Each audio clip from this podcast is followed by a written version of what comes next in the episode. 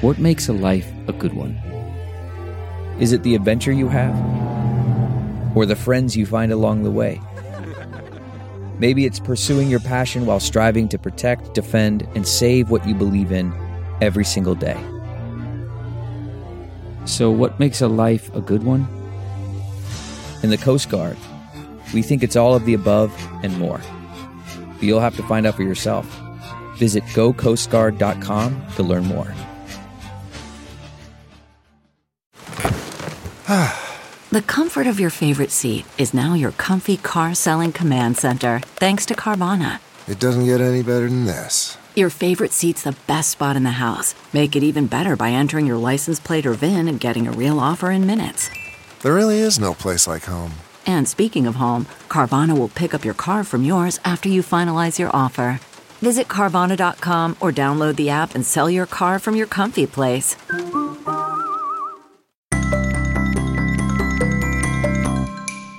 Hey, Charlie Herman here, host of Business Insiders podcast brought to you by. We know you listen to This is Success for conversations with some of today's most inspiring leaders to hear their stories about how they did it and what advice they have to get to the top. Well, for the next few weeks, we're leaning into the advice part and presenting conversations I'm having with corporate coaches and workplace experts. We call this series Insider Edge on the Job. You can find more conversations like the one that's coming up at our website, bit.ly forward slash insider edge.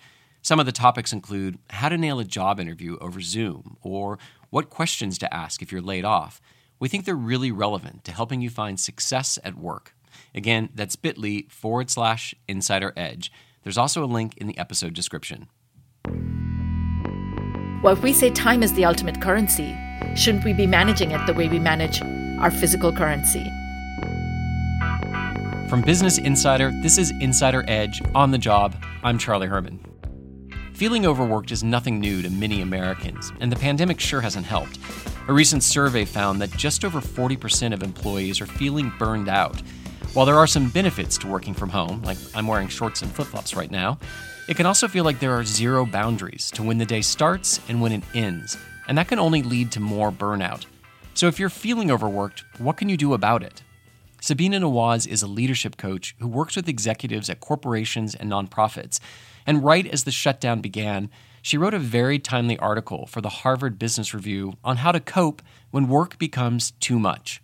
What is one of the most common responses to how are you in North America, Charlie? Any guesses? Well, I mean, I think I just had it a few moments ago with the colleague saying like, "I'm feeling really overworked right now." Right. Like, it's just it's a it's a thing that we say to one another. It's to, a thing we say. Are you busy? How are you doing? Are you busy? Almost in the same breath. So it's almost like a badge of honor. So why do we feel overwhelmed?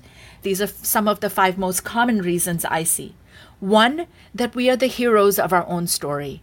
And for whatever reason, what we do versus who we are or how we are seems to matter more. And there's a need to be seen as indispensable, to be seen as always on and needed for things. So that's that's the first one. We want to be the hero of a story. We want to let the world know that we're really important because we have a lot going on. Exactly. The second thing is we often operate from this mindset of I'm not enough, or if I don't do this, or if I don't jump on every email thread, if I will not be seen as the smartest person in the room, I will be made redundant. I will somehow not measure up. Point number three is fear often has us in our grip, which is a close companion to this mindset of scarcity. I'll be found out. Fear. What do you mean? What do you mean by fear? It's like it's that imposter syndrome of I'll be found out. What if people realize that I finish work at 5 p.m. every day? So even if I'm not busy, I'm going to say I'm busy. Number four, our eyes are bigger than our stomachs. And we can say yes in that short term moment because we don't want to disappoint somebody or because we genuinely think, yeah, of course, I can do that. That's easy. But as we know, things take a lot longer than we imagine. And the last piece is uh, sometimes making a political play. And this is what I call cookie licking, where there's a there's a plate of cookies on the table and I go ahead and lick all the cookies so that nobody else picks up the cookies. I've cherry picked all the warm, gooey, wonderful, yummy cookies Nobody else can eat them, but I'm going to make myself sick now if I actually eat all those cookies, metaphorically speaking. In that example, it sounds like you're also kind of describing someone who might be a little bit of a control freak, that they want to have, they want to be able to touch everything, and that, you know, I'm not going to touch that cookie now because you just licked it.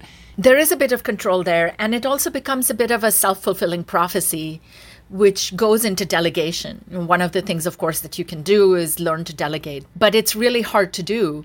I was just talking with somebody who uh, is in a very senior position, and when we looked at the forensics of what he does, mm, he said, I seem to bring up issues more often than anyone else. So it's not just that the cookies are there and I lick them, but nobody else is actually helping themselves to those cookies when we discuss something, or even if I delegate it, they come back to me and I seem to ask them questions that seem obvious to me, but they haven't thought about it.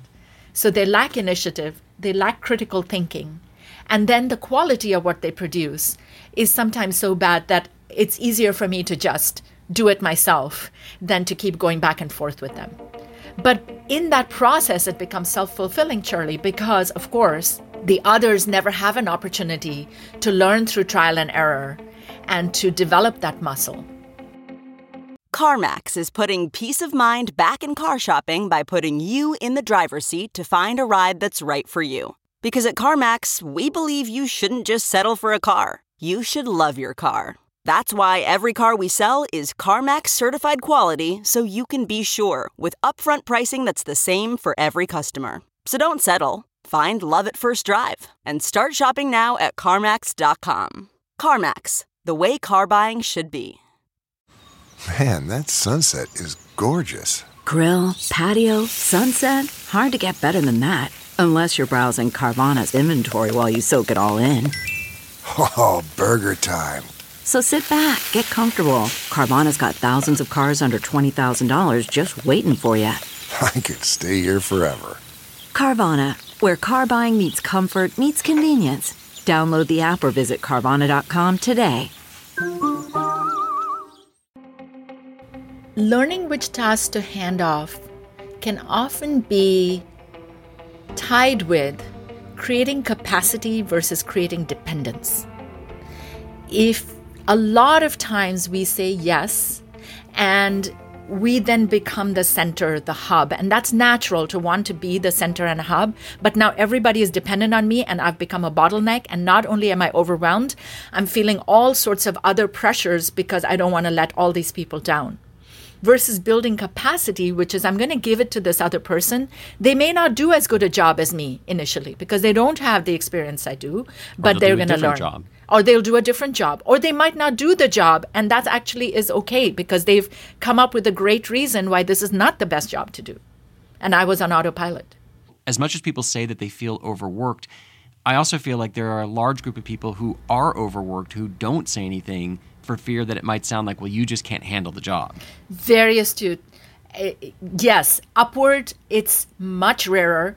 Even sideways, especially if you're in a more senior position, the more senior you get, I think the more politicized the waters you swim in. And if I say I'm really overworked, it gives my peer permission to lick more of my cookies and, ma- and, ma- and make a power play for my uh, oh gosh, you know, we should take away this function from this person because he said he's too busy. Because I know I've been in that situation sometimes where people say, wow, Charlie, you're doing so much work. And for all sorts of reasons, I have said, no, it's all fine because I was afraid that it could lead to, well, let's take things away from you, or let's yes. uh, maybe you shouldn't be doing working on all those different projects. And I really liked working on those different projects. There's another piece that you're talking about which is a great position to be in and a problem nonetheless, which is a problem of plenty, where I call myself often a kid in a candy store. How could I possibly turn down this amazing thing? So there's this problem of I love everything I do. And that's a really a difficult one to get out of. And uh, sometimes I walk people through a two by two matrix of joy and impact. Map the things that you're doing into how much joy that gives you and how much impact it's having relative to the impact you want to have.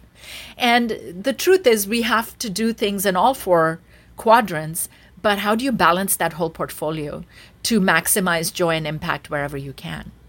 And how do we approach that today, in particular, when there's so much going on and it's so chaotic? It, it feels like now it even more people can feel overworked and overburdened. One tool that can be helpful there is this concept of a time portfolio.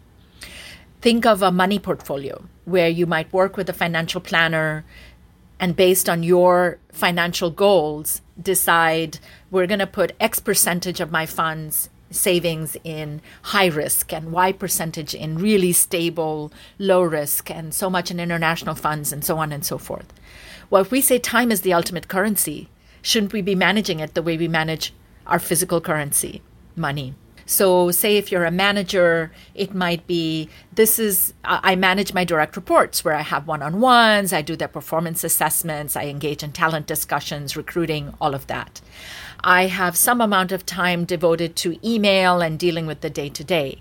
I have another chunk of time working on project X and another chunk of time working on project Y. Now, what is the percentage of time I would want to spend on each of these if, if I had a portfolio of 100%? Now, let's look at where am I really spending my time. So, if you look at that and do a gap analysis and then say, how do I bridge that gap? Not, by the way, mistake number one would be if I say want to spend 30% of my time on project X and currently I'm spending 5% of my time there, the mistake would be, oh, I'm going to go from 5 to 30. No, your plan actually should be, how do I go from 5 to 7%? So in little micro steps, how do I inch towards that so that ultimately I could get to 30%? I mean, is it just possible that there are some people who are actually able to take on and manage more work than others?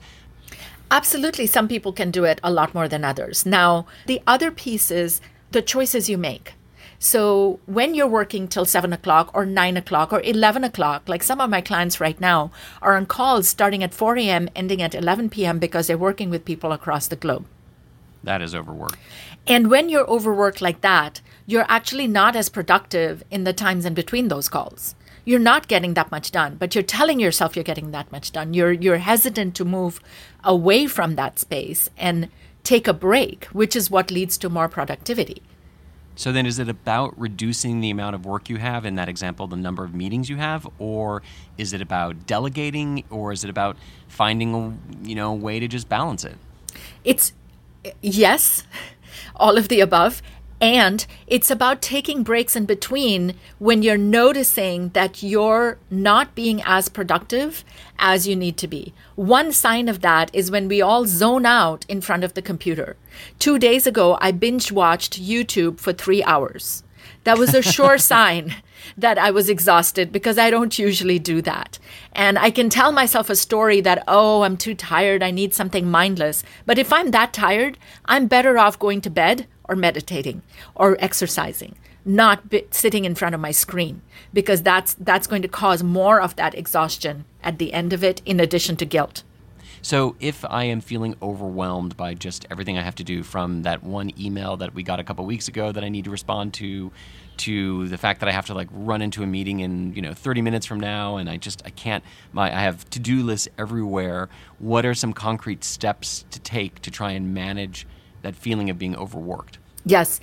One thing is to take the time to actually create a single to do list. I actually quite religiously stick to one thing only, which is a piece of paper. For me, that works really well. And it works well for a lot of people who get. So here's the other way you can get overwhelmed is you buy every single app that's out there. And then you use each one for about a week, uh, speed dating them, but never really committing to one. So you got to co- the apps. Exactly. Commit to one app or one piece of paper do you think there's really hope for people to feel less overworked, or is it just kind of a condition that we live in right now? I think the biggest hope for people is to look inside themselves and to shape the expectations of the environment around them. Absolutely, there's hope. I think there's particularly hope in this pandemic because we are all feeling overwhelmed to some extent or the other. And we all get it when somebody says, I was so exhausted, I couldn't really function. It almost sounds like you're saying people are, are, in a way, maybe more tolerant of the fact that if people feel overworked and say, look, I need to back off a little bit, they get it more than perhaps they did six months ago, a year ago. They totally get it. It's, it's normalizing. It's normalizing and saying we're, we're all feeling that way at the moment. What do we do? Sabina, thank you very much. You're welcome, Charlie. This was my pleasure. Sabina Nawaz is a global CEO coach. Her article in the Harvard Business Review is titled, If You're Overworked, Learn Which Tasks to Hand Off. We have a link to it at our website and in the episode description. If you'd like to hear more episodes in our Insider Edge on the Job series, you can find them on our website. Just visit bit.ly forward slash insider edge. That's bit.ly, B I T dot L Y forward slash insider edge. There's also a link in the episode description. And if there's an issue you're having with work or a topic you'd like us to tackle, record a voice memo with your question or problem and then send it to us. Our email is audio at insider.com. Also, if you enjoyed this conversation, be sure to check out another great podcast from Business Insider called Brought to You By. It's about the brands you know and the stories you don't. It might just make you fall in love with work. If you aren't already a subscriber, you can find it on Apple Podcasts, Stitcher, Spotify, or wherever you listen. Insider Edge on the Job is produced by Julia Press. Music is from Audio Network. Sarah Wyman is our executive producer, and I'm Charlie Herman. Thanks for listening.